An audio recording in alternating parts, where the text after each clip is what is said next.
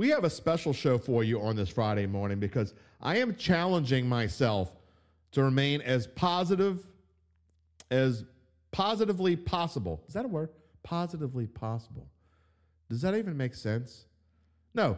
Maybe I should just challenge myself to make sense because we know I'm not going to be positive. But you know what is going to be positive? Doug Mouton's coming to the show.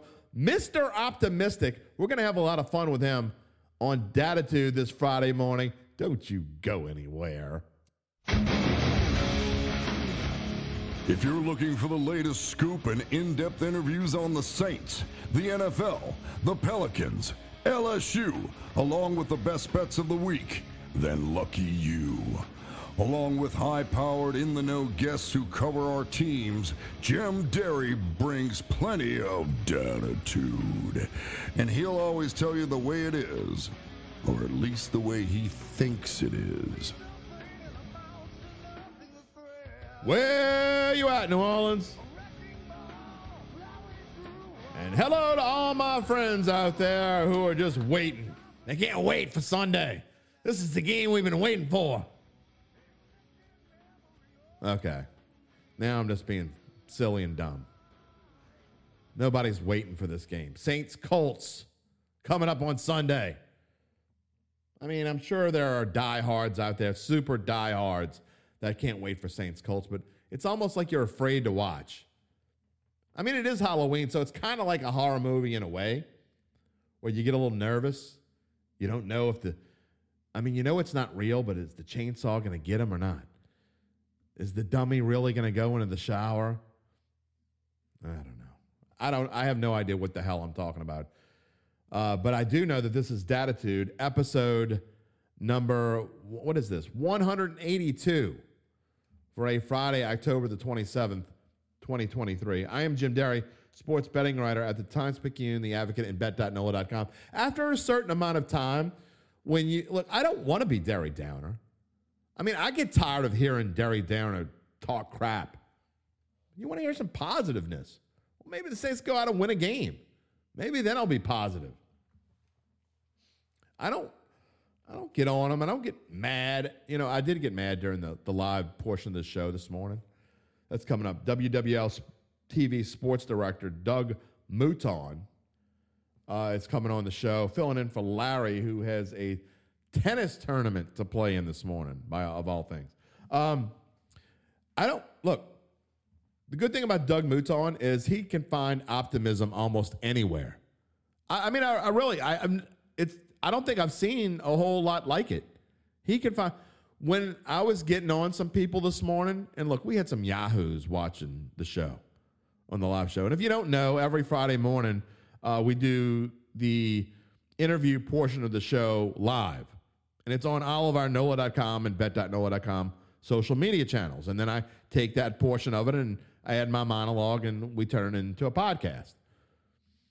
So Friday mornings at 10 a.m., if you want to go watch the live portion, you can. But we invite commenters to comment. And 98% of the time, they're great comments. Whether I agree with them or not agree with them, I love that part of the show. I love getting comments from people. Sometimes we only have one or two. Sometimes we have a ton. You know, a couple of weeks ago, I think I told you we had commenters from Abu Dhabi, Arabi, and where? What was it? We were making a joke. It was Abu Dhabi, somewhere else far away, not that far away, and Arabi. And then someone was making a joke, well, Arabi might be the furthest country away from New Orleans. You know, you get it. Ha ha, funny, funny. But the point is, you know, you never know what you're going to get on the comment stream. It's not like a lot of the other shows where I do where it's the same people over and over again, which is okay, too. I'm glad we have regulars. But for this show, for some unknown reason, it's like I get all kinds of different people. Every now and then I'll have a regular come in and say something, but it's different people. I've been getting a lot of emails lately, by the way. JDerry at theadvocate.com. If you want to leave a comment, and I'll read it on the show. I had a couple this week, but it's basically things that I've touched on already, so I don't feel the need to read them. But I thank Don Hoffman, and I had a couple others this week. Write to me at JDerry at theadvocate.com. But the commenters on the live stream, or just, I don't know what the hell they were listening to this morning. They weren't listening to what I was saying. They were like calling me like I was saying the Saints are going to be a Super Bowl team or something. I'm like, what are you listening to? So I got a little pissy. I actually said, and you'll hear it later on because I don't cut anything out. I don't edit it out of it. Where I get pissed off at a certain point. And I did. I got pissed off. They pissed me off. I mean, I don't usually let numbnuts piss me off, but I did this morning for some unknown reason. They got under my skin. And I guess the point of this was Mr. Optimistic, Doug Mouton, was like, whoa, that's not how you get ready. He's about to go into sweeps week, and I'm basically telling people, piss off, don't listen to my show. I mean, I don't care if you listen if you're a moron, but don't comment. I mean, it's okay to disagree. In fact, it's great. We disagree. That's wonderful.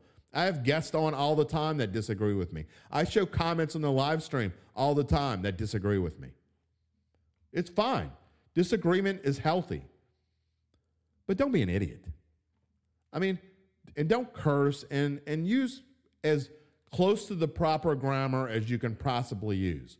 When you're saying you're an idiot, the worst thing you can do, because I'm going to call you out, if you're saying you're an idiot, it's not Y-O-U-R an idiot.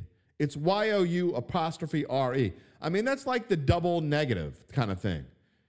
I mean, you're basically calling yourself an idiot if you do Y-O-U-R an idiot. What did you do in school, by the way, if you do that? I know people struggle with that, and they struggle with 2, 2, and 2. T-O, T-O-O, and T-W-O. But I never understood the whole struggling with the apostrophe. Never mind. We're not going to have a grammar lesson. But look, if you're going to call me out, at least use proper grammar. That's all I ask. See, I told you I would find something different to talk about. I mean, I could sit here and bash the same old thing. I could bash Pete Carmichael to start this show. I could say, you know, what is Dennis Allen thinking? I could say that people are silly for getting mad about Derek Carr yelling at his receivers. I could say Chris Olave needs to read a playbook. He needs to figure out how to run his routes and then actually run them. Yeah, I could say all kinds of things. I could say that Blake Groupie needs to probably go back to whatever snowball stand he was working at before he took the kicking job for the Saints. I could say Lou Headley should probably call the tattoo parlor and tell him he's going to be back doing the tattoos again soon. I could probably say all those things. But no, that's not what I'm saying this morning. I'm saying that if you're going to call me an idiot, use the appropriate grammar. It's not that hard. And if you use the appropriate grammar, I'm still going to show it. And, you know, I'm like, okay, you're entitled to your opinion. Oh, God. This show is off the rails already. What do we think about Saints-Colts? You know, I say this with Doug, and I mean this sincerely. And it kind of goes with the title here on, if you're listening on SoundCloud.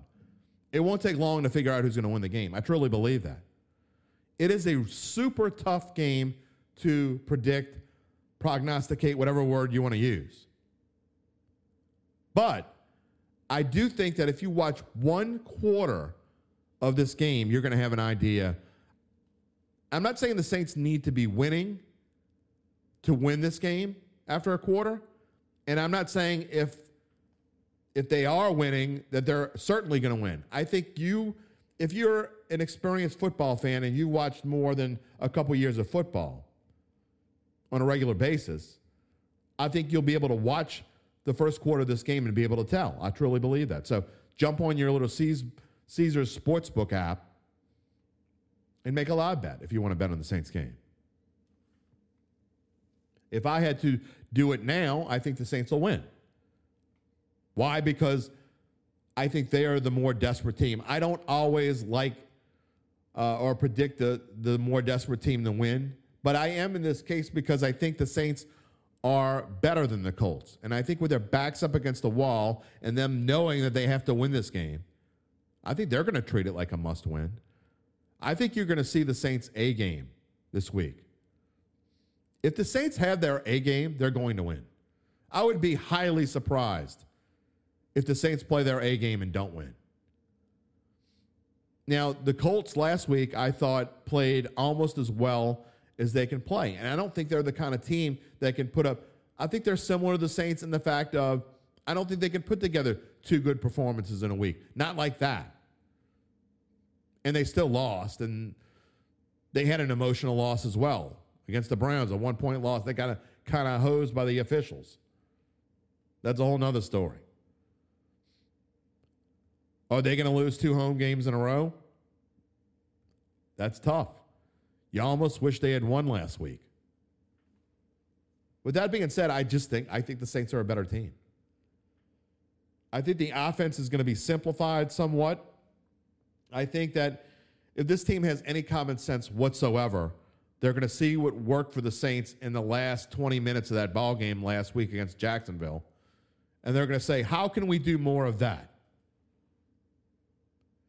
Now, I know I'm trying to make sense out of something that doesn't make sense, but I really think that's what's going to happen. So I expect a much better performance from the Saints offense. The defense, look, they're ranked fourth, but this is a tough defense to play because they do have some physical receivers. They do have some good receivers. Minshew's not a terrible quarterback. The Saints have had success against Gardner Minshew, but he's not a terrible quarterback at all. He's average, and sometimes we've seen average beat the Saints already this year. Baker Mayfield, in my opinion, isn't even average. I think he's well below average. We saw him last night against the Bills. He stunk. He needed 8 extra downs, and I'm not exaggerating. The officials gave him 8 extra downs for the backdoor cover last night.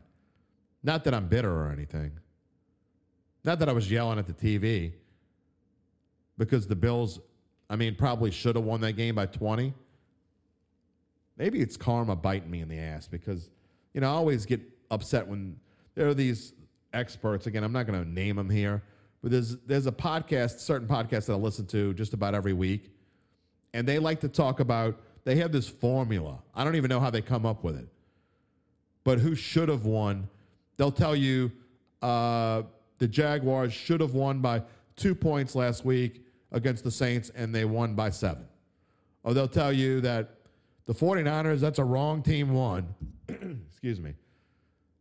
The 49ers should have won by 5, but they lost by 7. I hate that. It's one of the things I really like the show that they do, but I hate that. No, the team that should have won 90% of the time won. And the score was right 90% of the time. Last night was one of those examples where that's not the case. The Bills dominated the Bucs last night. And it just didn't happen. So I guess karma can get me too. But,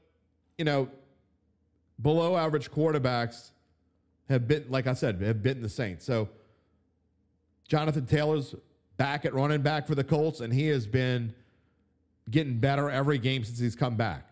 Will he be the Jonathan Taylor that we've known him to be, where he was the top fantasy quarterback, going into last season? Didn't turn out that way. But in 2020, Jonathan Taylor was phenomenal. He's now got, I think, the richest running back contract in the NFL now. Is he going to be 100%? Because if he is, that could present problems. Although the Saints have been pretty good against the run and the pass, really. They've been better against the pass. I think they're fourth against the pass. So, anyway, it's an interesting matchup. Again, if I had to bet one way or the other, I would take the Saints, but it's one of the toughest games of the year in the NFL to predict. That being said, again, I will repeat myself. I don't think it's going to take long to figure out who's going to win this game. If you watch it, I think after the first quarter, you'll have a very good idea. If the Saints come to play, they're going to win, I think. If they don't come to play, it's going to be more of the same. But 3-5 and 4-4, massive difference. Massive difference. You got Atlanta playing a Tennessee team that's using Will Levis at quarterback. So the Falcons are probably going to win. They already got a one-game lead. This is the time of year when you can't afford to fall back. You can't. If Atlanta wins, Saints 2 games back, they're in deep doo-doo, buddy.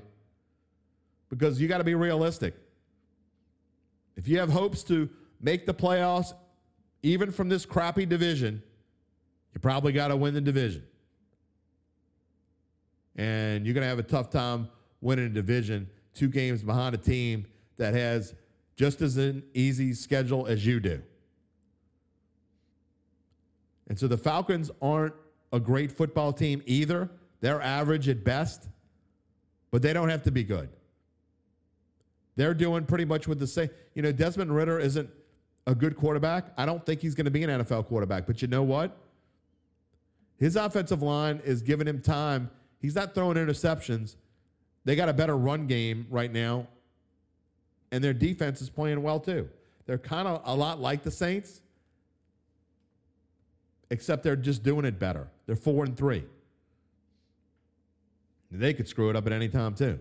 So anyway, the point is, I think it's a must-win. I think this is a must-win, and that's what we get into with Doug Mouton right here. And we have a long chat, and whenever I have Doug on the show, it does end up going longer than most guests, but we just have fun with it. And we had a whole lot of fun with the show, and we might as well get into it now. All right, Saints and Colts. I asked a question up there in the headline, Doug, and I'll just get to it right off the bat. Is this a must-win for the Saints? I think, it's starting to feel a lot more and more each day like last year all over again. Yeah, no question. And look, I said that I do my 4 takeaways on Monday, and I said that on Monday. I said, look, you showed enough in Jacksonville. If you want to say it's going to take a little while for the quarterback to get used to things and, whatever. Now you've had that time. You've shown progress in the last game. You've had the little mini bye. If you can't start showing genuine offensive progress right now, then I don't see how it's going to start happening later. It's either now or it's not going to happen in 6 weeks. Look, they caught a little mini roll last year on week 13, and yeah. They finished strong enough for people to have a little bit of optimism going into the offseason. I guess that's still possible, but to really save this season, to win the division, to get to the playoffs, to do the things you thought you could do, I absolutely agree that you have to see it against a mediocre Colts team. And, you talk about that optimism. I don't think there's going to be any cause for any optimism if this team doesn't make the playoffs this year. I don't care if they finish on a 4-game winning streak. If they don't make the playoffs and have a winning season, there is no optimism going into 2024. Agree 100%. But I do think for this moment, for today, for October 27th, you can still have hope because I think Jacksonville's a really good team. I think Jacksonville wins that division. I think Jacksonville's a playoff team. And I think Jacksonville's a team with a chance to make some noise in the playoffs. I really do. I love Doug Peterson. I love Trevor Lawrence. I love what they're doing there. And for that last quarter and a half, the Saints were at least as good as them and should have got to overtime and I think could have won that game. And so right now you could say, look, I think maybe they found something. So I think we can get – but if you don't see it Sunday, whatever that is that I feel right now is a maybe. And, look, I'm not sure about it, but maybe you're ready to go on a run. If you don't now, yes, then this season is going to be really hard to save. I like to, at this point of the season, I like to add up the rankings, your rankings on offense and defense. Whatever the number is, if you're less than your opponent, that means you're supposed to be better than your opponent. Sure. So you got 17-4 is 21. Colts are at 32. The Saints technically are better by ranking than they are the Colts, but yet this is a pick'em game. So it goes to show that, that 1-4 stretch that the Saints are on right now, it has affected the minds of the odds makers. And it should. Look, and one number that almost evens those is that the Saints are at the bottom in red zone efficiency. The Colts are 12th in the NFL. The Colts have been pretty good, better than average when they get to the red zone. They're getting touchdowns. The Saints just aren't. Obviously, everybody who's watched the Saints game knows that. It's a little maddening how poor they've been. Although in the game against Jacksonville, in the second half, they were 2 for 3 in the red zone, and they should have hit 3 for 3. I don't want to beat up on Foster Morrow, but they should have been 3 for 3 in the red zone. So maybe there is something where they're starting to figure it out. Look, Jim, one thing I love about doing this show is there's no BS to you, right? Like there really isn't. No, it's one of the things I love. So if I'm going to come on here and pretend like I have some optimism, like you're going to hit me with like a BS meter. So I almost feel bad saying it, but I do feel like I and you know me though, Jim, I am like sort of an eternal optimist, not a lot, but like I do try find the side of it. And I don't consider that a character flaw, but I do feel like right now you got a shot. And I really do believe that right now they've got a shot to look, you saw Tampa Bay last night. They are mediocre. Atlanta's not. They're not mediocre. They're not as good. They're terrible. Yeah. Well, I don't know about terrible. They're not good. Terrible. They're not good. They're not good. They have They have some good receivers, but they have no running game, and Baker Mayfield is not good, and their offensive line is not good. I mean, look, the only competition in the division right now looks like Atlanta looks like a mediocre team. No, they're not bad. They're a 5. They're okay. Yes, they're okay. Look, you know, not half the NFL, but probably 10 NFL teams, maybe a dozen, fit into that. 7 to 10 to 9 and 8. They're just mediocre. They're not bad. They're not a 2 and 15 team. They're all in that mediocre range. And the Saints should be a little better than mediocre. They should be. And if they don't show it this week, then I'm on board with you. I'm not quite on board with you yet. Dustin McCann wants somebody to ask Mickey Loomis or Dennis Allen where Jon Gruden is, or Brees. Special offensive analyst. Look, Drew Brees is not going to be an offensive analyst. Yeah. He's going to show up in the suite with his sons. Yeah. He's enjoying life with his sons, playing flag football right now.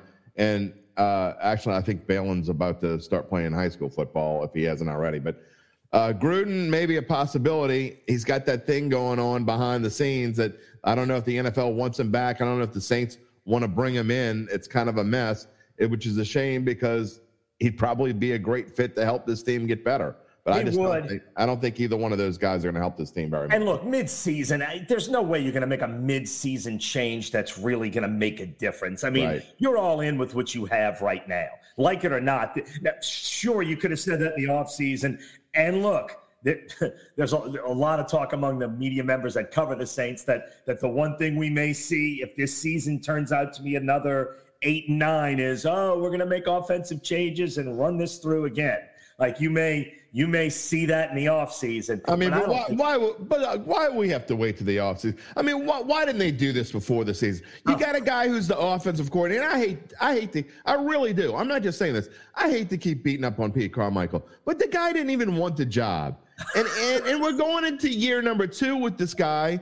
And it's a mess. I don't understand why he's the OC, and I don't understand why we're still going through this today. So as far as the fans go, I am with them on this. No, I just don't get this at all. And I'm not arguing that. I'm just saying they are not going to make a midseason change and bring somebody new in. Now, they could switch and let Ronald Curry call plays and try something different that way, and at some point you got to do that. That could happen. You asked the question about Jon Gruden. They're not going to bring in a new voice 7 games into the season. That's just not how it works. That's not. I get that, and that's not really what I'm asking. I guess I just don't. I am frustrated because all this, the talent on this team, and they didn't address so many of their problems. They are so living in the past. All right, Sean Payton's gone. He's never coming back. Drew Brees is gone and is never coming back. You have to address your issues. You can't keep going on status quo.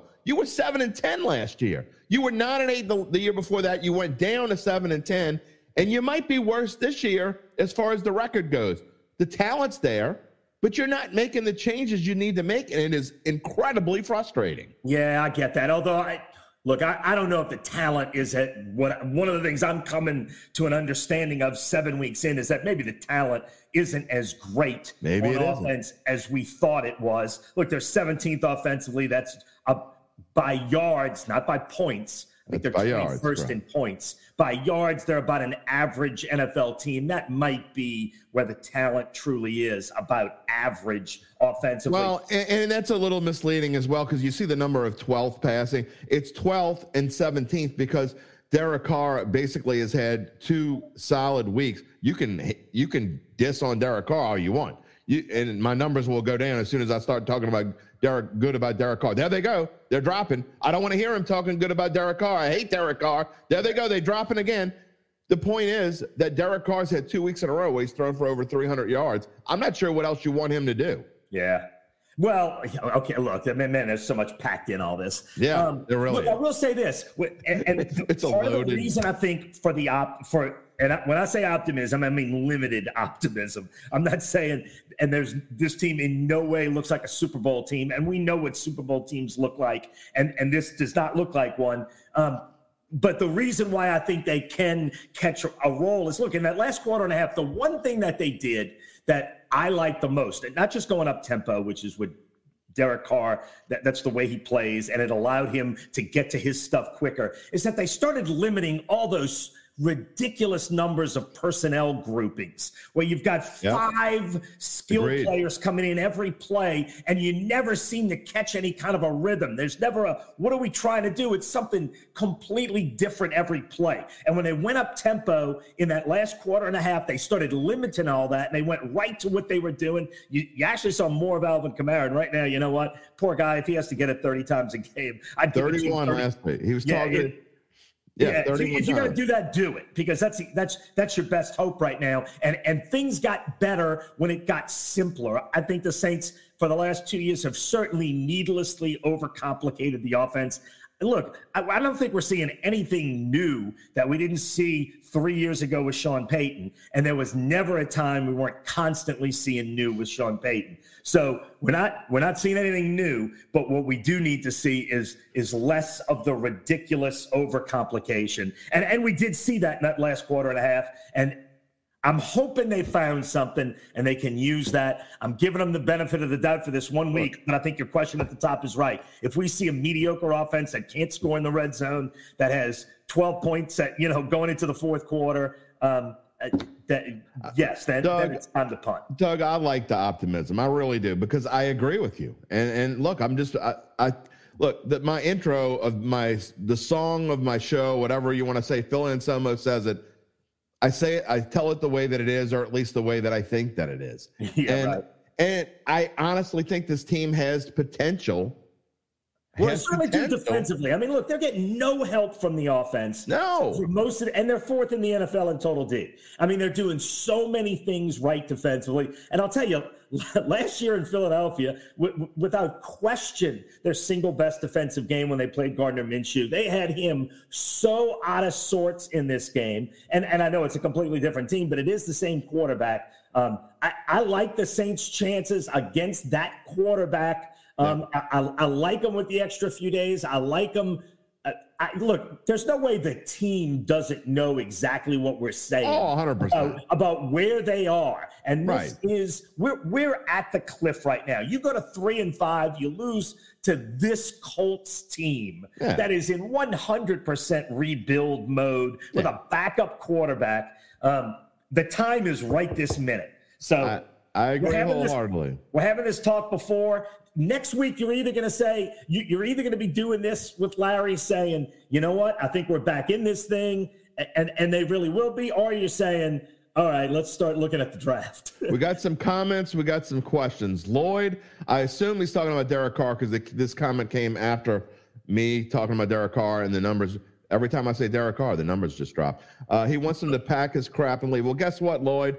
He's by far the best you've got, and it's not going to happen anyway because the Saints, they can't do anything with Derek Carr until after next year. Yes, so he is the Saints. He is guaranteed to be the Saints starting quarterback unless he gets hurt, falls off of a cliff, or does like 5 times worse than he's doing now.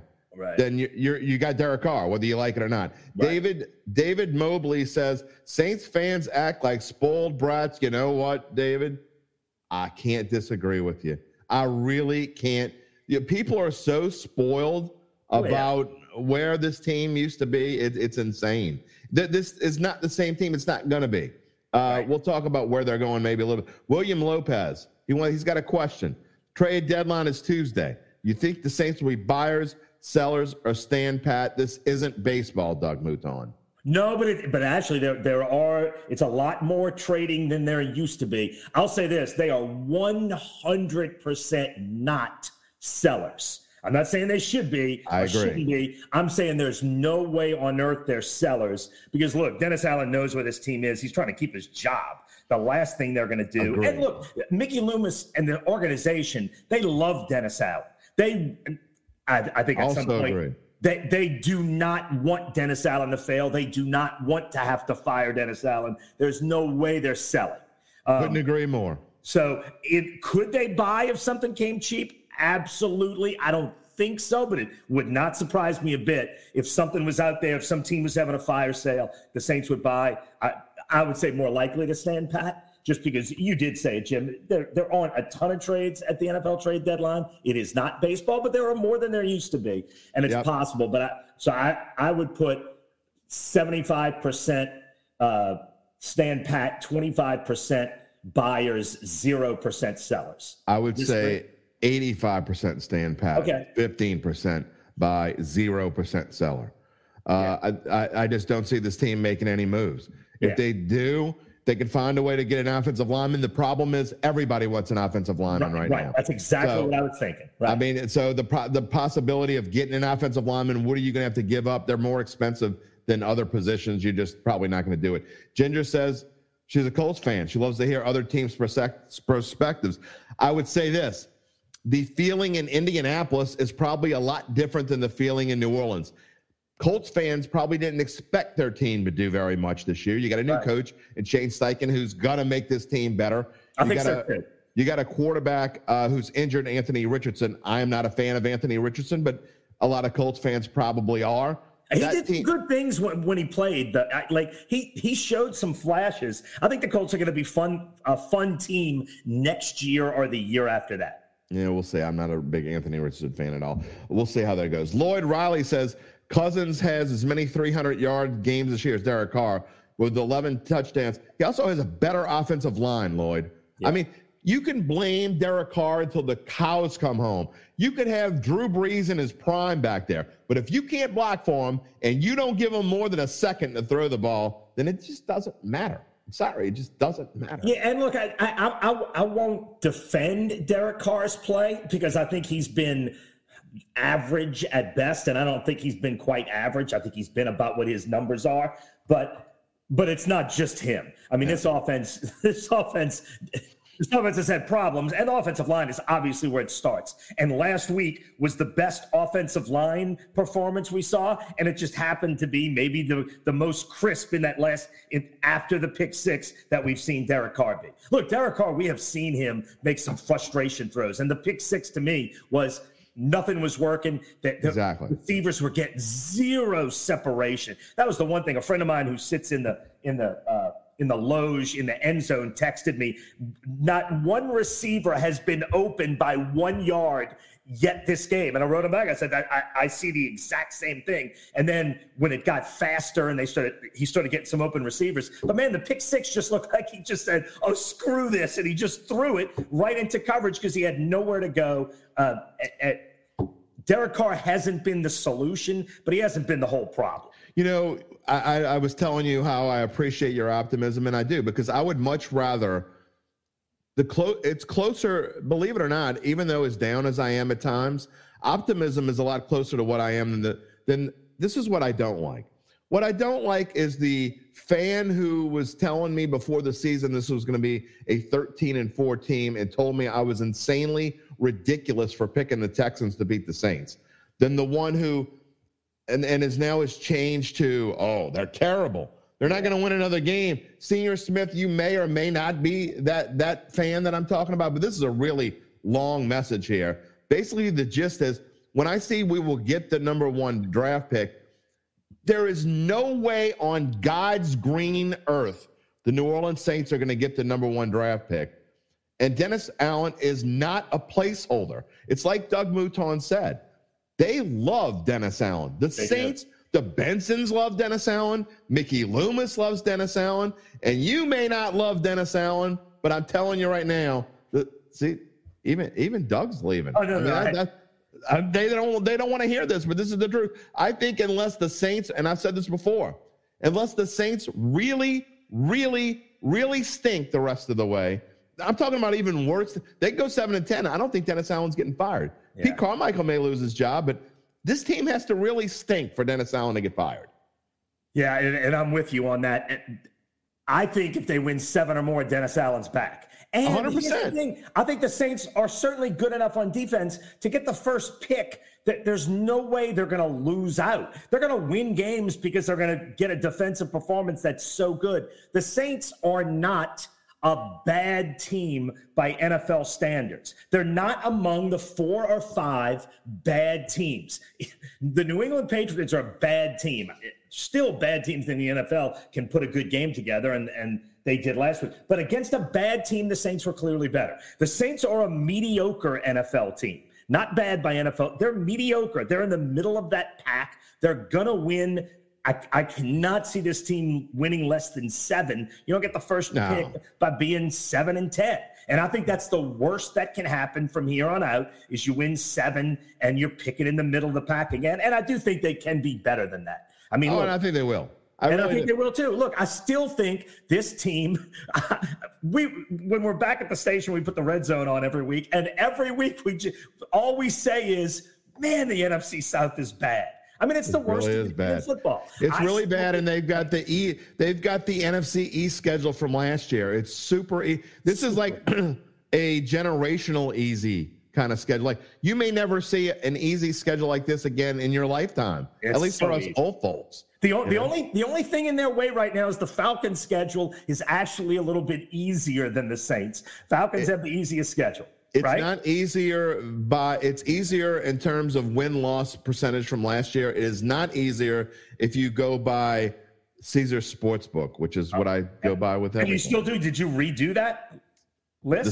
The Saints had the easiest schedule in the NFL. The rest of the way. Yeah.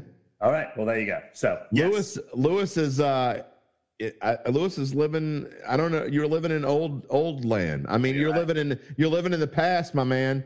Yeah. It's like a really bad toothache watching a car. He doesn't have time to throw the ball. Yeah. He just doesn't. And look, here's another thing. Dunk was talking about this yesterday on the Saints Insider podcast that the Saints apparently they went through all the receivers and all the people on offense. They're going through their Chromebooks or whatever the hell the little pad, touchpad, Surface, the Microsoft Surface pads.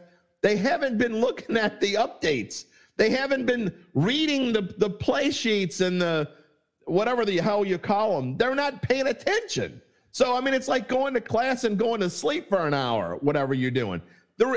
You want to blame Derek Carr, but the people on this team, Chris Olave and the rest of this bunch that got their heads up their keisters, I mean, they're not paying attention. You can't blame the quarterback because other players have their heads up their asses. Yeah, I don't even know how to answer that. I'm just say whatever you want, but I'm just saying this, people like to blame the quarterback for everything. The quarterback and the coach gets blamed for everything. In this case, I think the coach deserves a lot of the blame. Oh, but if you got guys who aren't looking at their updates, what do you want the quarterback to do? I will say, I think you're maybe what's coming off, what I'm hearing from you, might be defending Derek Carr 100% too much, and I get that. Derek Carr hasn't been good, and he hasn't elevated this team the way you hoped he would. He's been okay at best. Again, I don't disagree his with best that. Quarter and a half of the year was the last quarter and a half that we saw, and I'm hoping they have figured disagree with that. Forward.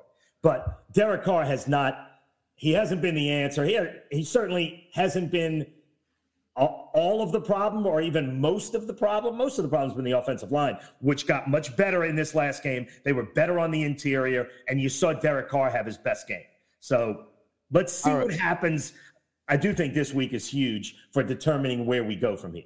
All right, we're moving on from the negative portion of the show, and we're going to be at least neutral going forward. Ginger, the Colts fan, is saying the Saints are now favored. What does that say about the Colts? Well, are they favored? I thought it was a pick. And actually, it's not.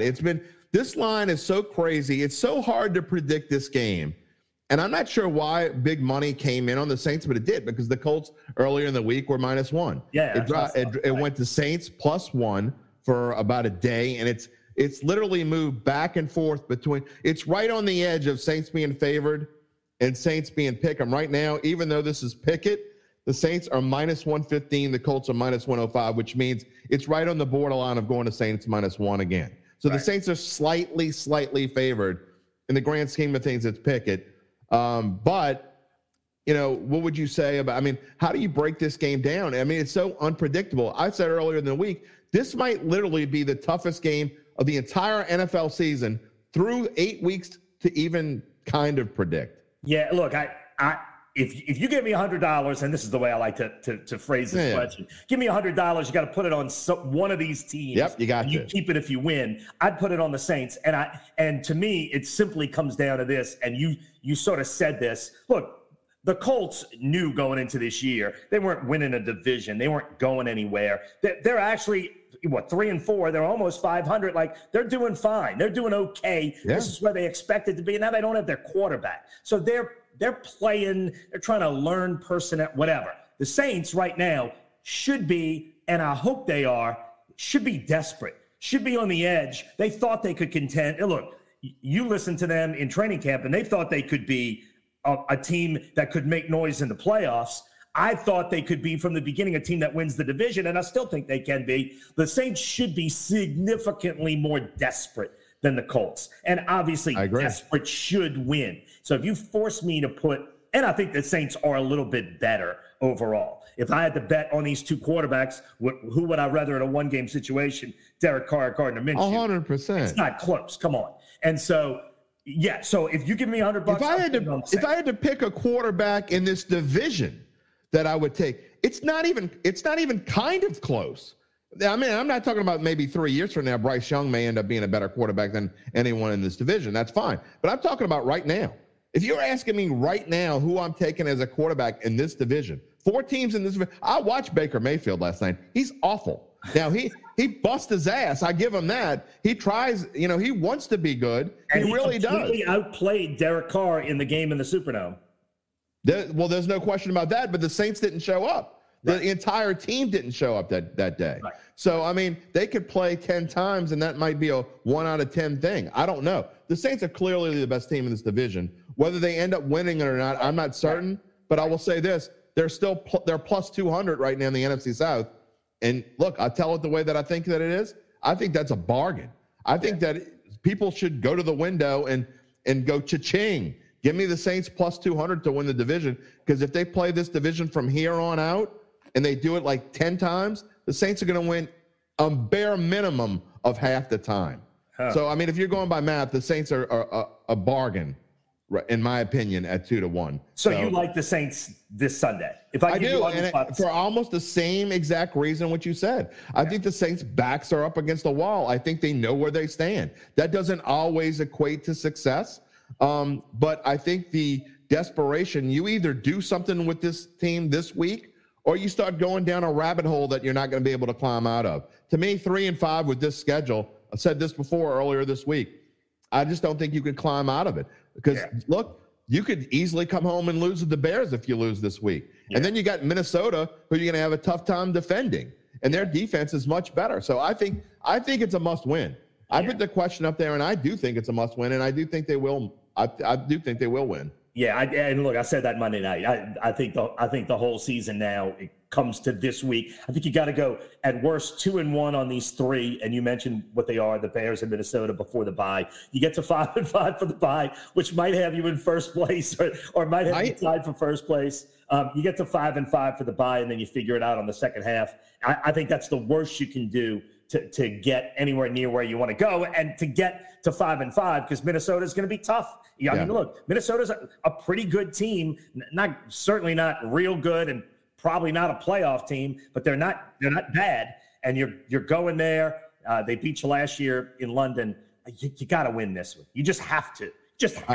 I really agree. I agree wholeheartedly. By the way, Ginger, she said she's the only one. I'm not sure which of our 8 or 10 social media channels you're watching on. She said she's the only one in. You're the only one in that channel. That we literally have 8 or 10 different channels. So Ginger, that's why you might be the only one. I don't know which one you're watching on, but we're all over the place this morning. And when we're done with this, I will add my monologue, which I've had a lot of negative monologues the last couple of weeks. I mean, what do you expect? You want maybe roses and sunshine? You're not going to get it from me when they stink, and they've stunk. So yeah, I've been pretty ticked off. So I'm just telling it the way that it is. If you look at the matchups this week, I think it is a good matchup. Uh-huh. Look at the Colts defense. They rank 19th against the pass. They rank 21st against the run. I think that this is a really good match. You talked earlier about Alvin Kamara. You don't want to give him the ball 30 times a game. It's going to break him down. You're going to wear him down eventually. But I think Jamal Williams might play a more significant role in this game because he was coming off the injury last week. He only touched it 4 times. I think you try to work him in. I think he touches it 12 to 15 times this week. You take some of the load off of Kamara. I actually think, and you simplify this offense and let Derek Carr actually do more. Yeah, and there's no question. Put more on him. What you're doing is not working. Look, the one guy who I liked preseason that I think can do good things that we haven't seen yet is Juwan Johnson. He's been hurt. I'm hoping Juwan Johnson plays. I do think he can make a difference in the offense. You saw how many times Derek Carr threw to the tight end when he was up-tempo last week. He threw to Taysom Hill so many times. And Juwan Johnson, I think, is a much more natural pass catcher and can do more things. I do think he can help the offense.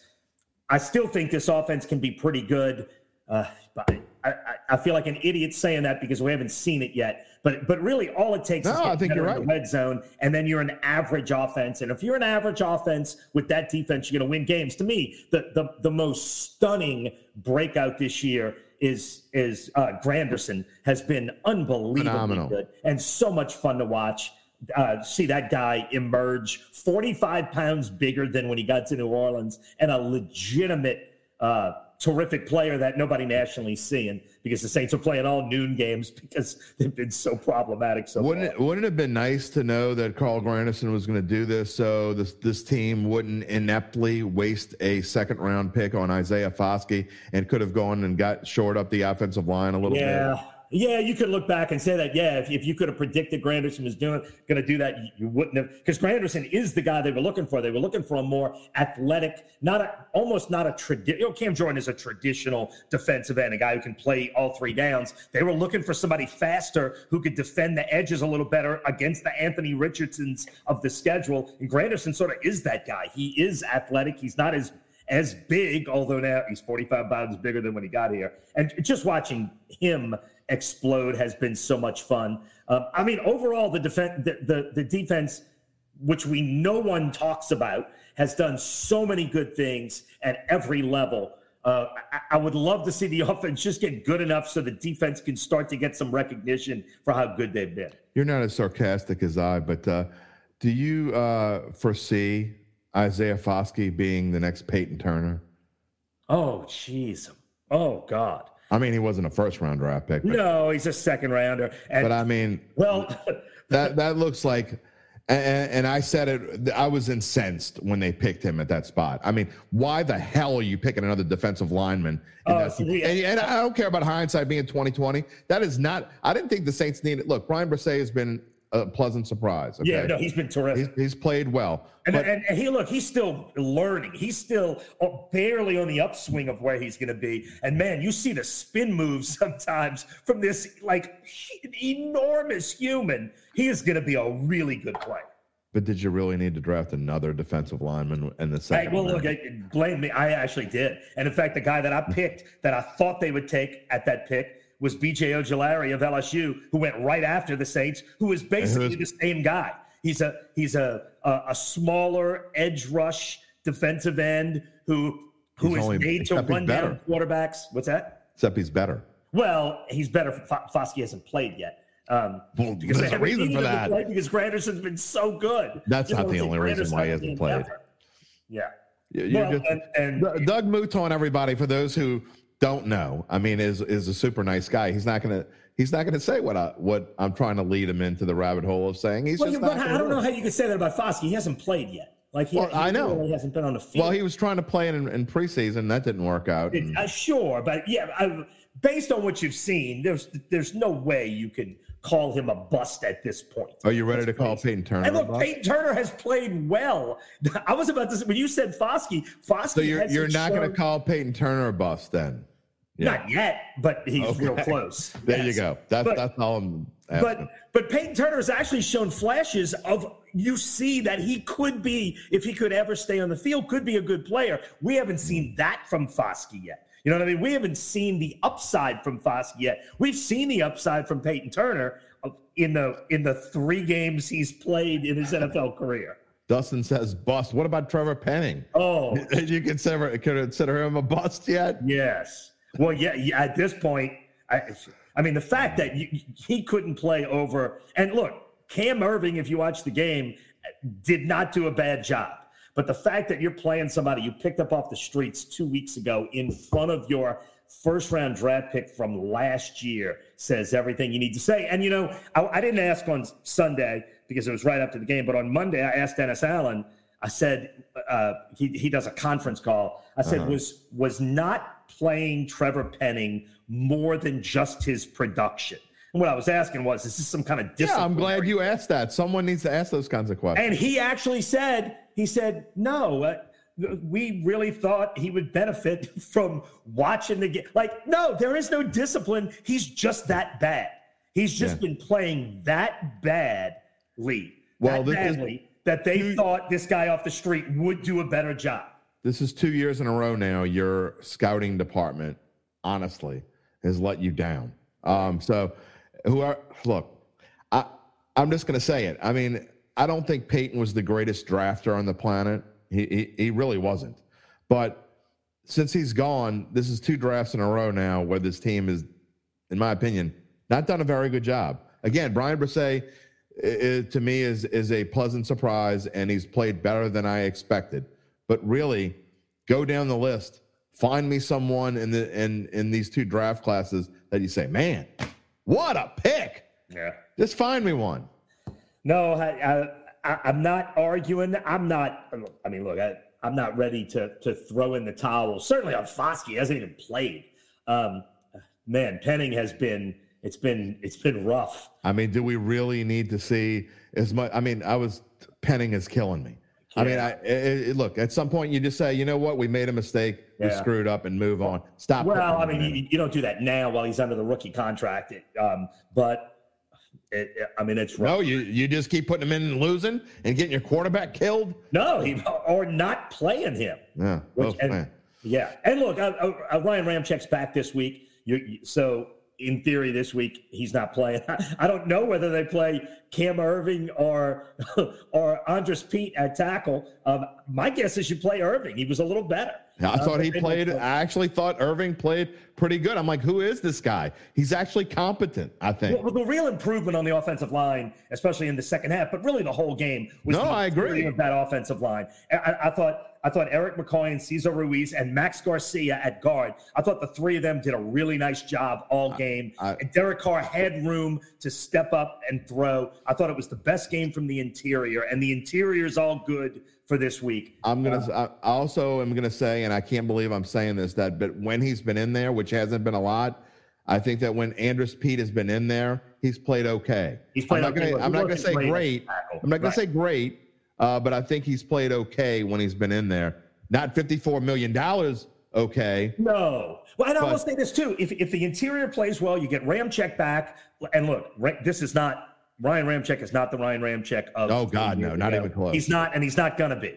No, never again. He's never going to be that guy again. But he can certainly be at least okay, at least pretty good. And if Andres Pete is your weak link, you can roll extra help. Yeah. You can chip. You can leave a tight end there. You can help one guy. The problem has been for most of the first seven games, if you got three or four guys playing poorly, when you got Eric McCoy getting beat up the middle, there's literally nothing you can do because you're not going to – in theory, he should be your best offensive lineman. He is the best offensive lineman. There's no question. You can't roll help to four guys on the offensive line, but you can give help to one. So I'm hoping you get Ramczyk back. You saw improvements on the inside, and you saw how much better Derek Carr played when the offensive line just gave him a little bit of time. He's got a quick trigger. He can get rid of the ball. Yeah. Again, it's all coming out this week. Let's see what happens. I like the possibility of what could happen if you get that straight. You get there. Let's just see it. I mean, like I said, I feel stupid saying it, looking at you, but I think they beat Indianapolis. I think they can't. I don't think they're ever going to be a great team this year, but I think they can be a pretty good team. No, I think they could still be a playoff team because I think they can win this division. I think they can still. I'm not saying they're going to. I'm not going to predict 9-8, but I mean you got to go 6-4 the rest of the way. And the haters and the miserable people on the planet. And I'm sorry, James Webster, you're one of them. Fire Allen's ass. I hope we lose. If you're a Saints fan, yeah. Could you possibly think is going to come of hoping your team lose? Now, maybe you're not a Saints fan, okay? But there is zero, and I mean goose egg zero, that comes out of wanting your team to lose. It does nothing. Firing Dennis Allen is not going to make this team better. Yeah. Getting a high draft pick. Fire this guy right now. I get that text from friends of mine who are season ticket holders. Season tickets are so expensive. It's mind-boggling. It's so expensive. I have friends of mine who pay thousands of dollars a year for season tickets, and I'm getting fire him now. And I know it's just out of frustration. Not going to happen. I get that, but I always rationally text back. How does firing him now help this team this season? Like then you want to go 3-14? Like is that good? Does that help? And sure, you got a higher draft pick, but do you want the misery of watching them lose every week? I'm delusional, and your, by the way, is you apostrophe R-E. Yeah, my wife kills me on those. She's an English teacher, and yeah, and I'm telling it the way that it is. I mean, firing Dennis Allen does. At this point, right now, no. Zero. And I mean zero. And look, it doesn't matter whether you think that. There is zero chances in 100. Right, exactly. That's kind of my point. There is zero chances that happens. I keep talking about something that's not even in the tiniest way in the realm of possibility. I'm trying to deal in realities. 100%. It has no chance of happening.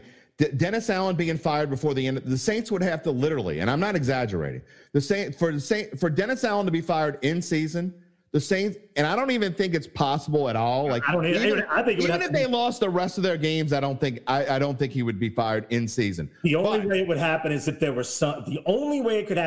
if they completely went, lost out, and there was some off the field scandal that you had to fire him for. And look, I don't know what you're talking about, James, because I think it's very possible the Saints end 7-10. Oh no, so that is very possible. I don't know what you're listening to of what I said. Yeah, I'm not sure what you said. That what I said that makes you think that I think anything different. No. I think it's possible the Saints could be 7-10. I think it's probably more possible that they win the division because this division sucks. Not because the Saints are good. It's not because I think the Saints are good. And I've said this, and look, I'm not going to lie. I thought they'd be a little better than this to start the year, but the Saints are an average team. That's what I have been saying. The Saints are an average team. Their rankings tell you they are.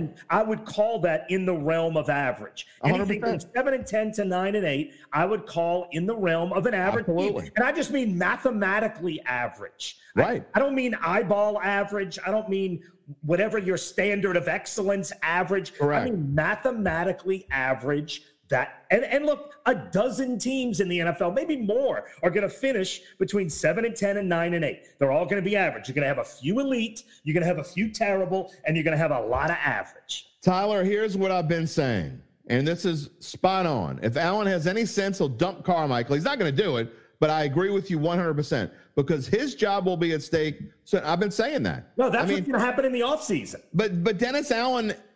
If it's up to Dennis Allen, I don't even know if it's up to Dennis Allen because I'm not sure if it's up to Dennis Allen. Yeah. Well, look, I mean, playing this thing out, if they finish in the middle of the packs, 7-10, 8-9, and don't win the division, then yes, in the offseason, they make an offensive change and they run it back through again. That to me is a huge possibility. I also agree with Dustin. Firing the coach midseason is dumb. It doesn't do anything for you. It doesn't. I mean, and look, I'll say this too. The guy's had a less than a year and a half on the job. Like, whether you believe this or not, he deserves the right to let this season play out. And I mean, you really want to hire a head coach and give him a 1 year or a year and a month? Like, come on. That's in no way to build a franchise. You hire the guy, you give him a shot. Then when he doesn't succeed, then you fire him. But firing him 6 games into year 2 is crazy. Then you want to change coaches every year and a half? That's ridiculous. Terrence wants to know, do I think Ronald Curry will – I think he means what he means to be a good play caller. And my answer to that is I have no idea. Yeah, I don't either. Right? I mean, I don't think there's any – I don't think there's anything with – you might as well try it. Yeah, no, well, that's where I am. Although, like I said, we saw – I'm hoping the simplification – because, look, the guy who shoots games for us, a guy named Adam Ney, who's a proud Rummel Raider, and he shoots games on the field. And Adam was the first one to say this, and he said it like 3 or 4 weeks ago to me. And we sit around the office and talk about what the hell sometimes. And Adam's the first one to say, they got to get rid of 8 guys running in and out of every play. No one's catching any kind of rhythm. Nobody knows what they're doing. So that's been sitting in my head. And then last week, when they start going up tempo, I'm looking at the sidelines, and there's nobody coming in, and there's nobody going out, and they're popping down the field, slightly up tempo, losing all the. That's the first question I asked Dennis Allen after the game was, did you find something? Actually, I asked Derek Carr, was not making all the personnel changes. Did that help? Like, to me, the simplification and the up speed is exactly how Derek Carr needs to play. I'm hoping they found something in that will translate going forward. If they didn't, then yes. Then by if they're 3-5, let Ronald Curry call plays and let's move on. I'm going to stop showing some of these comments because obviously people either A, aren't listening, or B, don't know how to listen. They're kind of like my 12-year-old. I mean, so I don't know if my 12-year-old is at school typing in comments and using a pseudonym, which is certainly possible, I guess, but you're not listening, or you don't know how to listen to what I'm saying. And you're wasting your breath and your keystrokes because I don't know how to say it any differently. I'm not saying whether the Saints should or shouldn't fire Dennis Allen. Right. I'm saying they're not going to fire Dennis Allen. You are wasting your breath and you're pissing me off. So I'm moving on. Wow. I'm moving on. No, you're not. You're not. No, I don't care. I'm off today. It's a good day. I got all kinds of stuff planned. I'm just going to say people don't listen. Not listening just pisses me off. I mean, why did you come to the show if you're not going to listen? I mean, it's fine. I mean, if you can't pay attention, I get it. You had trouble in school. You can't spell U'-RE. I get that. It's okay. We'll just move on. All right, let's talk a little bit. I want to move on to the NFL for just a minute, okay? I'm going to finish the show and get your thoughts on LSU, Alabama. I did not make a slide for that, but I did make a slide for what I think are the top games of the week. And I think these are all relevant. And what are they saying in San Francisco? They lost 2 games in a row. Are they saying they should fire Kyle Shanahan? You think? No, they're not. Are they saying, I don't know, let's go to another team. Are they saying in LA they're like 3-4, they're limping along, should they fire Sean McVay? And you know, Sean McVay feels like he's been around forever. He's still the youngest coach in the NFL. I mean, maybe they should fire him. Yeah. I mean, last year they were terrible, and all they did was win a Super Bowl. I mean, he's not doing anything now. At what point do you just get sick of a coach? I mean, Mike McCarthy, Cowboys fans hate him. He went 12-5 2 years in a row, but people asked for Mike McCarthy to be fired. That shows the realistic.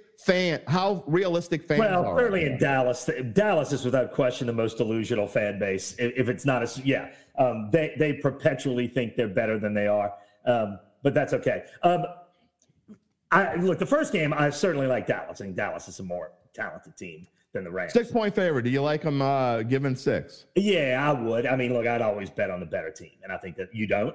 You've been sneaking the Rams from the get-go. No. I think the Rams have done better than most people expected this year. Although you expected it. But I did. I know. You said it on my show.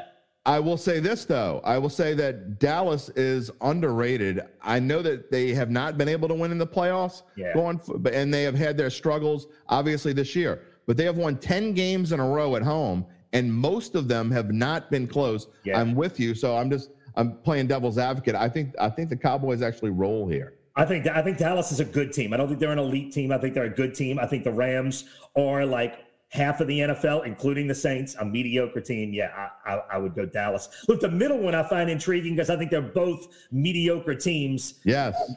If I had to bet, I'd bet on Kirk Cousins. I'd take the Vikings. Look, they look pretty good against San Francisco. I think they can put it together. Jordan Love has, other than against the Saints for one quarter, has not done a lot of good things.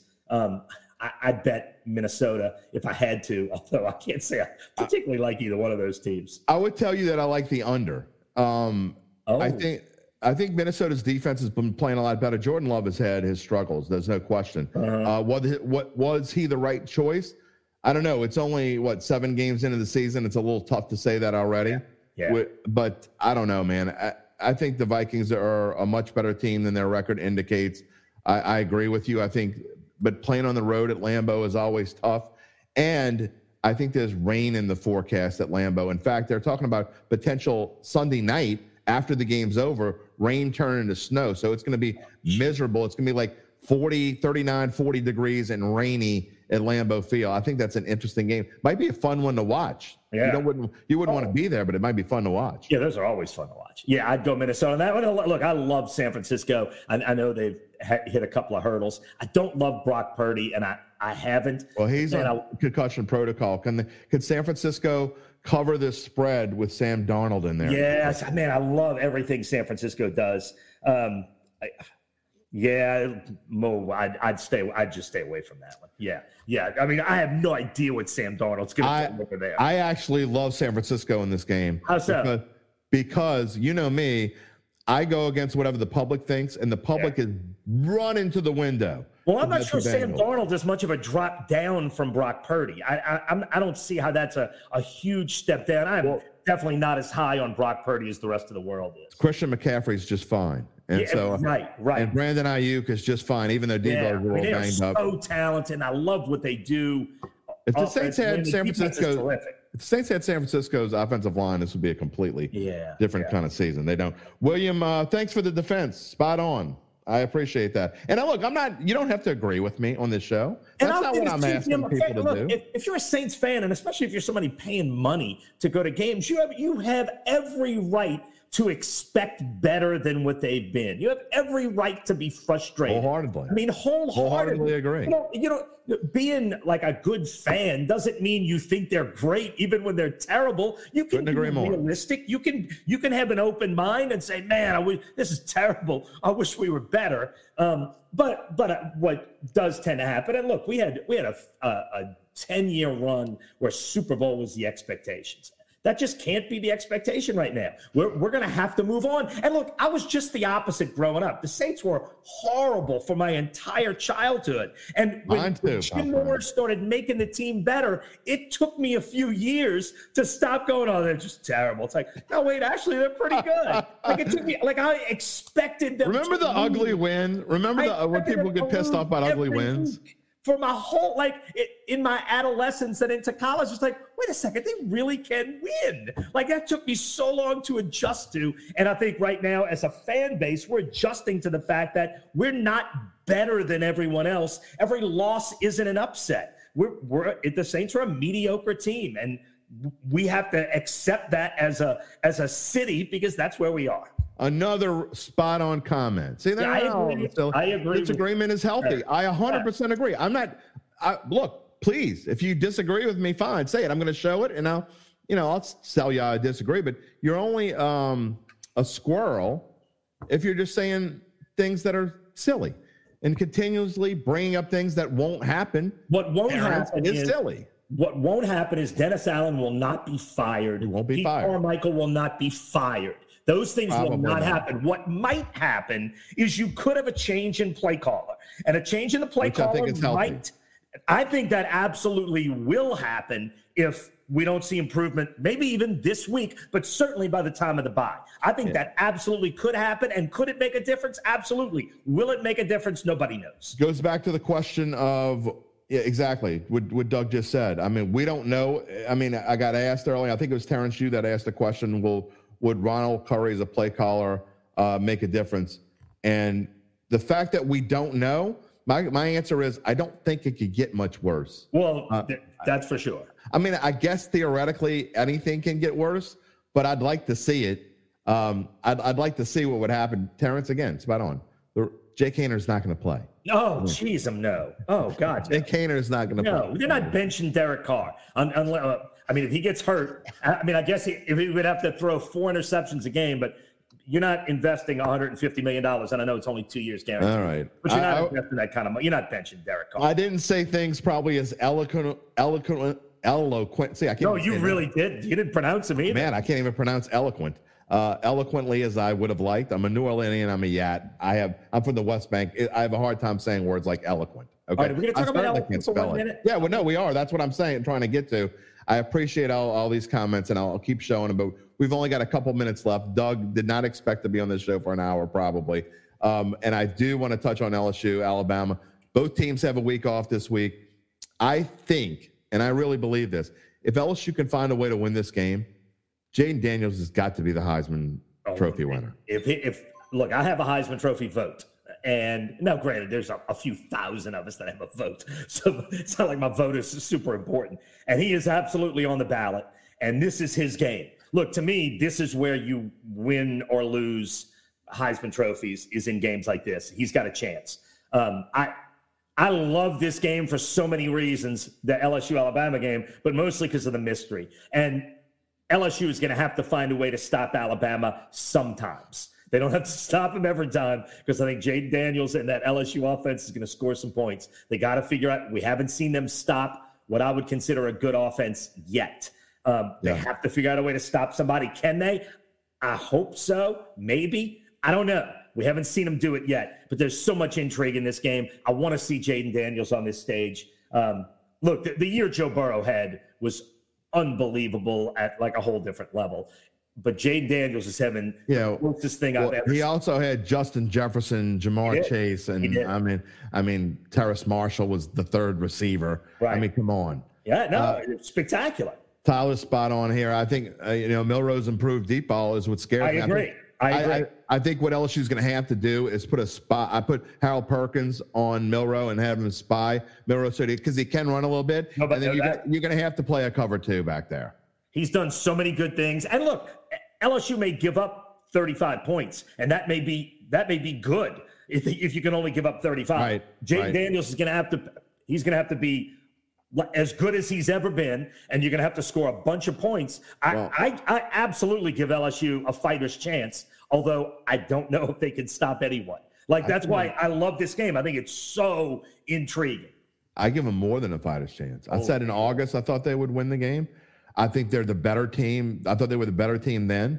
I think they're the better team now. Alabama's probably a little bit better than I thought they would be, which is not that great. But I think LSU's a better team. I know their defense has stunk and not been able to stop the deep pass, and it does worry me. The secondary has been rough. It's been bad. I agree. Rough. But I think they're going to play better than they have been played. But, man, LSU's piling up like 550 yards a game. And the breakout guy that I didn't expect was Brian Thomas. Brian Thomas has been unbelievably good. And Malik Neighbors, I wouldn't trade for any receiver in America. And then what Brian Thomas has done has been that LSU offense has been so good. And Logan Diggs, look, we expect Logan Diggs.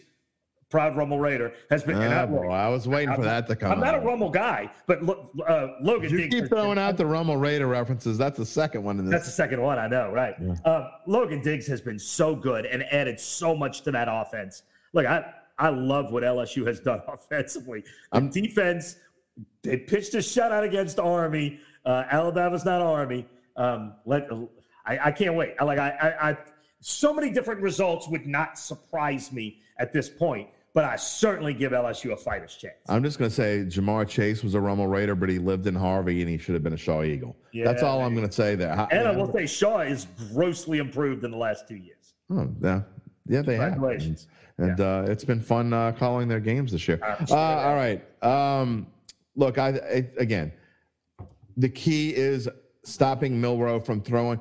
I think you can give up maybe two long passes, but to me that's about the maximum. You give up more than two, you get torched like you got torched against Ole Miss. Yeah. And look, I said also in the beginning of the season, I just didn't think Florida State was a good matchup for LSU. They have big physical receivers. Alabama doesn't necessarily have the same kind of receivers that Florida State had. I think that this team has learned something. You would hope so by now. So.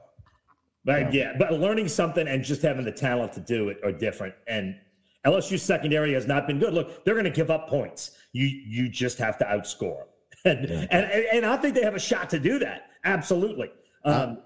All right, before we go up. Look, if we're having this talk in Alabama, you're saying the same thing. We just got to stop them a few times because I don't think they can ever stop us. All right, I'm gonna go before we leave. Rayfield asked the question a while ago, and then he said he just started watching. So I'm sorry about this. I will throw your question on. I'll let Doug answer it. He wanted to ask if Drew Brees got hired as a coach, and we did talk about this a little bit. What we thought, I don't think either one of us thinks it's possible. But I don't think Drew Brees wants to. There's that kind of time investment, so I don't think it's possible on that end. And B, I don't think they bring in anybody from the outside. And I know he's obviously the longtime Saint, but he has not been with this team for a couple of years. I think there's zero chance they hire someone from the outside, and I think there's zero chance that Drew Brees wants to do that. Yep. Right now. Listen, you're talking about automatically jumping in to 80-hour work weeks. Like there's a he'd been there, done that. Been there, done that, and earned a couple $100 million so he doesn't ever have to do it again. I don't see it as possible from multiple angles. I think Drew Brees is enjoying time with his kids, and I don't blame him, to be honest. I mean, at some point you got to look. I know how much Doug and I joke about how much time we spend during football season doing the things we need to do. I can't imagine what it'd be like being a coach or a player. I can't imagine less than an 80-hour work week. And there's no sleep in your office. Drew Brees wants to go back to an 80-hour work week. I mean, some of my best friends are high school football coaches, and I know how much time they spend in their offices. Me too. And Hank Tierney he sleeps and I'm not exaggerating, he sleeps at school 3 to 4 times a week. And NFL coaches do that all the time. Yeah. Exactly. So it is what it is, and that's just a tough life, and people don't want that. Doug, talk about what's going on at Channel 4. This is a huge week coming up for our WWL. Yeah, for us, it's a great week. We have next week is first of all, I'm going to Indianapolis tomorrow, which I'm honestly not thinking about a lot right now, and then I'll be on 4th Down on 4 Sunday night from Indianapolis, hopefully breaking down a win where the Saints figured something out offensively and had a good day and scored touchdowns. And then next week, we have a Saints special leading into the Bears game on Thursday. Then we have the prep show on Friday. We have an LSU post-game show on Saturday after the Alabama game. And then we have the Saints. So we have the LSU game on our air Saturday night, and we have the Saints game on our air Sunday at noon, and then 4th Down on 4 next week, Sunday. So we have, from a sports standpoint, we have 4 shows in 4 days, and it's a great week for us. We have the LSU game. Can't wait for that. We have the Saints game. And you said it before. Too bad it's not sweeps week. Yeah, it is. It is sweeps week? Yes, of course. It's the beginning of November. And this is rolling at the exact right time. I've done this long enough where I try not to worry about that kind of stuff. Like, you just do your job the best you can all the time and not worry about doing something. Do your job, Mouton. Do something special for sweeps for November. What are we going to do special? How about we just do our job all the time. Well, so you're basically saying, and I have friends at every local station in this city. So I actually do. Oh, yeah. I'd actually consider you a friend. Yeah. So, I do too. I'm just kidding. You can literally turn your television on whatever service you use on Channel 4 on Friday night, and not turn it off until Sunday when you go to sleep. Oh, how about that? Seriously. That's that's a lot of great local programming. It is. It's the SEC doubleheader. Look, LSU, Alabama. Seth is going to the LSU Alabama game, and then Ricardo and I will be at the Saints game on Sunday. Okay. It's a fun weekend, and man, we're gonna know by the end of next weekend. We're gonna know so much more about the LSU season and the Saints season. The Saints have got to win this week, or else this show is going to have a whole different tone next week. There's no doubt about that. People are going to stop watching me.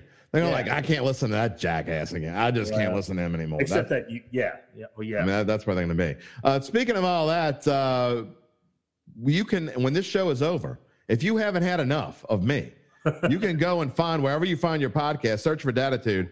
Not only will we have this entire hour and 5 minute tete-a-tete, but we're going to have I'm going to add my monologue, which I'm actually going to keep short today because I think we've pretty much said I mean, I had the most listeners, except for the Mickey Loomis show that we had last year. We had the most listeners the show has ever had for after the Saints lost to Jacksonville. They wanted to hear me rant. I have no idea why, but the most listeners the show's ever had. They wanted to hear me. Nice. So maybe people do like to hear me pissed off. I don't know. But all right. Well, if that's true, don't be angry for the effect. You know what I mean? Like, oh, people want me angry. I'm going to be fake angry. Like, dude, if I ever turn on here and I feel like you're being insincere, that you and I are going to have a problem. You have known me for about 15 years. Have you ever known me to be insincere about anything? I've never heard you say what you just said. Ooh, people like me angry. Don't stop. You don't think I just learned that? You think I just learned that? No. All right. Yes, I have never been insincere about anything. Let me say this, too. There are a million people in our business who do fake angry because they think that's what people want. No. And it's the easiest thing. It's the most unauthentic, easy to see through. But some of those people make a lot of money. If you ever do I was actually just stating a fact. The day I'm insincere is the day I'm going to quit this job. I don't know how to be anything. All right, fair enough. I'm with you. And I'm sincere to a fault. I felt better about this. On the sidelines before the game, I was talking to Jim Mora. He was doing stuff for Channel 6. Right. I've known Jim Mora for a long time. And I was talking to Jim Mora, and I said, do you give the Saints any chance? He said, I always give the Saints a chance. He said, you don't? I said, no. I said, I think the Saints get run over tonight. I think they lose big. I like this Jacksonville team, and I think the offensive line gets destroyed, and I think the Saints lose. Like, I was as low as I've been on the Saints pre-game. And I came out of that. Well, look, the one question I asked Jim Mora, I said, Jim, have you ever had a team 6 weeks in change who they are? Like, by 6 weeks into the season, you know who your team is, right? And he said, yeah, you kind of did. Detroit did last year. Yeah, right. For sure. But coming out of that game, I felt so much better about that team. Everybody else in the press box, like the TV people, all leave with about 5 minutes left to get to the post-game locker room in time. I didn't leave. And I can't remember who it was. I think it was Scott Shanley sitting next to me said, did you not leave because you think this game's going to overtime? And I said, I'm positive it's going to overtime. Like, by the end of the game, I felt so much better about the Saints team than I did before the game. And again, I was as low as I've been in a couple of years before the game. After the game, I feel like, you know what? I think they did find something. I think they can be pretty good. Again, I think we got to see it right now. But that's where I am heading. The frustration comes in not on that they had a chance to win the game. The frustration, frustration comes in that they keep squandering chances and keep playing lower than their ability. I get that. But here's what they should do. You know? I felt better about what they did, and I also felt better. Look, the way I look at it is it's a 17-game season, and you might have to win 9 to win this division. Yes, you should have won that. You should have tied it up. Should have gone to overtime. You had all the momentum. Yes, but they're going to have plenty more chances. And what I saw was a team that played better. And if you can play at that level, you're going to win. We always need Doug Mouton after a loss. And I mean, we may look back on this. And I'm not saying we will or we won't. But I'm saying we may look back on this show and this week and say this was the lowest of the low for the Saints in 2023. And they turned it around and got that. I think it's possible. And I saw I'm not blindly thinking it's possible. I'm not thinking it's possible because I want that to be true. I'm thinking it's possible because of what I actually saw on the field in the last quarter and a half. And not only that, the defense, too. They gave up 226 yards, I think it was, in the first half. They gave up 104 in the second half. Like, they got much better. They figured stuff out. And Doug Peterson is a terrific offensive coach. And the Saints figured it out and shut him down and got better offensively. Again, I'm not saying it will happen, but I am saying it's possible that it can happen. I will say this. And I said earlier, this is the toughest game maybe in the NFL all year to predict. I think you can watch this first quarter, and you, if you so choose, could go into Caesars Sportsbook. You will know. If you really watch this game, you will know after one quarter of play whether the Saints are going to win or lose.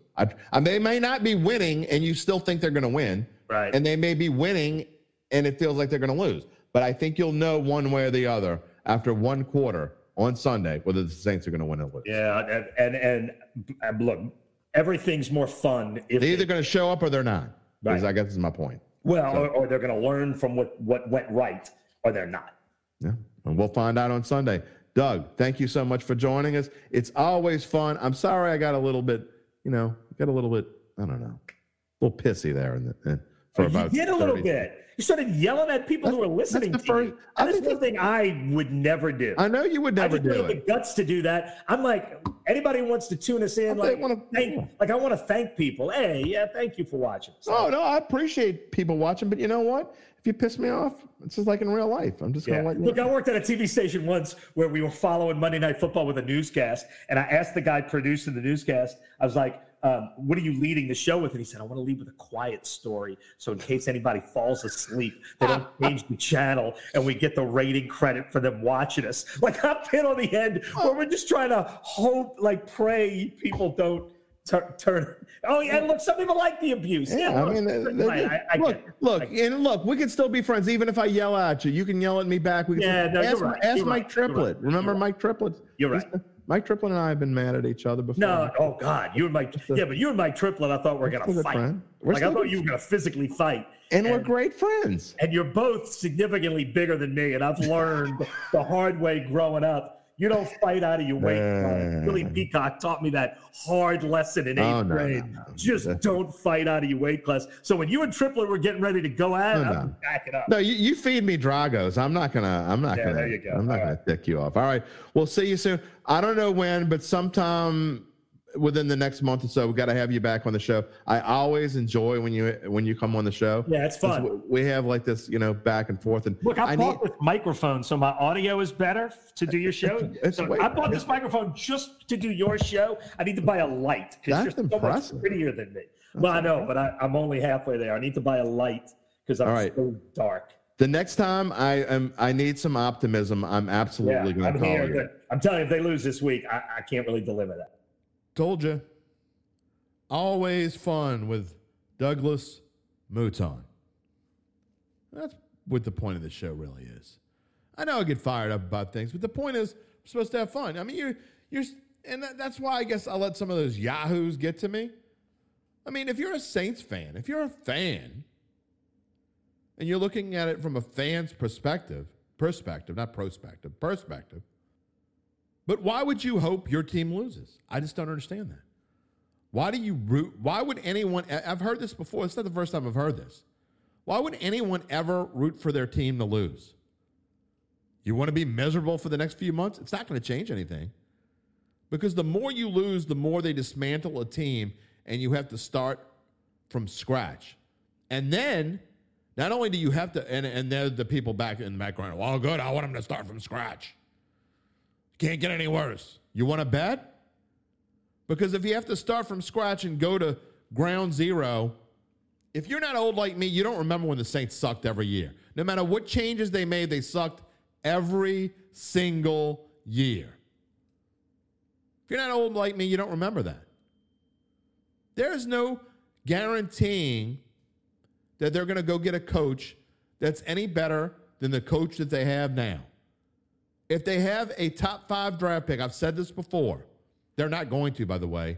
The schedule's too easy. They're going to win too many games. They're going to pick the lowest that this team will pick, or the earliest, I should say, is probably in the 11 to 12 range. That's legitimately the earliest. But even if I'm wrong and they pick a top 5 draft pick, you're assuming that this team is going to get it right. That's not even a knock on the team. That could be any team. That could be a team that has a great history of making great draft picks. Look at the Houston Texans. Look at the Jacksonville Jaguars. The Jacksonville Jaguars have had the number 1 pick a couple times. They've had top 5 picks numerous times. They're just now becoming decent. Yeah, they were good years ago. They've had a good season every now and then. But think about throughout the course of time. The Jacksonville Jaguars haven't been worth a damn. The Houston Texans have had multiple early draft picks. They haven't been worth a damn. They've had a couple playoff appearances. Think about teams that perennially lose. The Arizona Cardinals. They continue to lose over and over again. Every now and then they have a good team. They had Kurt Warner. That got them to the Super Bowl once. Now where are they? Teams that are perennially good, rooting for a team to lose doesn't do anything for you. Don't know what they're going to do with that coach, with a new coach or a high draft pick. You just don't. And it's not worth going through the miserableness. I know that's not a word. It's misery. I get it. It's not worth going through that because you just don't know what's going to happen afterwards. Root for your team to win. It's the same at the end of the season. When the team is mathematically eliminated from the playoffs, you don't root for a team to lose. It doesn't do you any good whatsoever if your team loses. It does nothing for you. You have a better draft pick. So what? How many times have the Saints had the chance to draft so-and-so, but they don't? They draft player B instead of player A. How many times? Every year. Every year the Saints have, no matter where you draft, think about the players that went afterwards that could have been, that someone else could have had. It happens every year. Tom Brady got drafted in the 6th round. Nobody knew Tom Brady was going to be any good. When you draft a quarterback in the 6th round, that's a guy who, if he's lucky, normally makes the practice squad, every now and then is able to hang on for a couple of years, and maybe if he's super lucky, becomes a backup quarterback, but hardly ever becomes a starter. You think there are 32 Brock Purdy's in this world? No. Just is what it is. You don't root for your team to lose. It's dumb. You're dumb. If you root for your team to lose, you're dumb. I've been mighty feisty today. I've been saying some, I've been kind of mean to the listeners, but just realistically, I'm not going to sugarcoat. I don't sugarcoat things on this show. If you root for your team to lose, you're dumb. Just period. Amen. I don't care what point unless you just saying, you know what, I'm not going to root for them. I have friends who they don't root for the Commanders anymore because they changed their name. Okay, I have friends who will refuse to root for the Houston Astros anymore because they cheated. They don't want to be a part of that. They moved to the American League. They didn't want any part of them. Whatever it is, they stopped rooting for them. Then you can root against them. Fine. If you have a good friend who went from being a Braves fan to a Mets fan. It was a while ago, but okay. I don't understand it, but okay. So then, sure, root against the team you used to root for. But while you're a fan of that team, it doesn't make any sense to root against them. People are silly. I'm silly. But that's why you listen to the show. I have my opinions. I give them. 182 episodes worth, I've given my opinions. And hopefully for however many more they let me continue to do this show, or I continue to want to do this show. I hope I can do this for hundreds and hundreds of more episodes, and you'll still listen. But that's what I do. I give my opinion. I tell it the way that it is, or at least the way that I think that it is. All right, we're going to go out, and we're going to leave it at that. It has been this is we had one of the shorter shows that we normally had yesterday to one of the longest shows we'll ever have. When we first started this thing, I'd have an occasional 2-hour show or an hour-and-a-half show regularly, and I said, we can't do that anymore. But whenever Doug comes on, it ends up being long, and I was long-winded today too.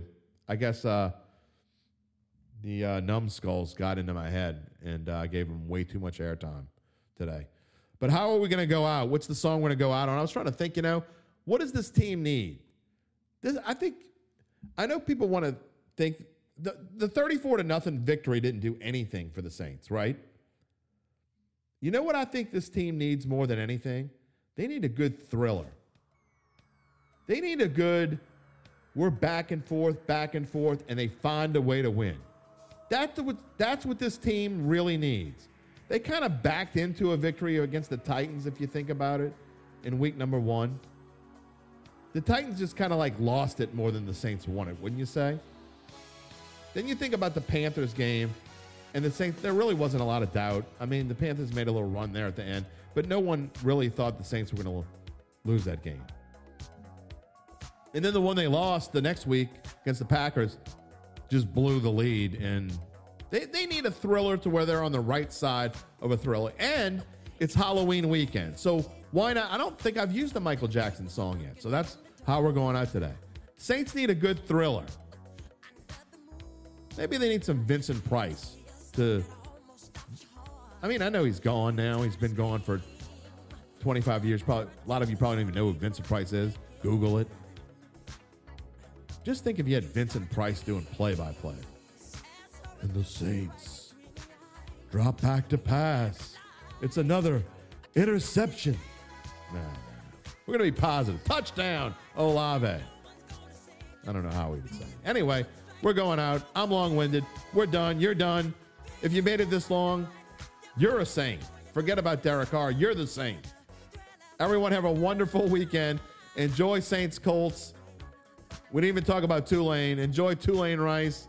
Enjoy the whole weekend of football. We will be back on Monday with the Dime. We hope you come along with us.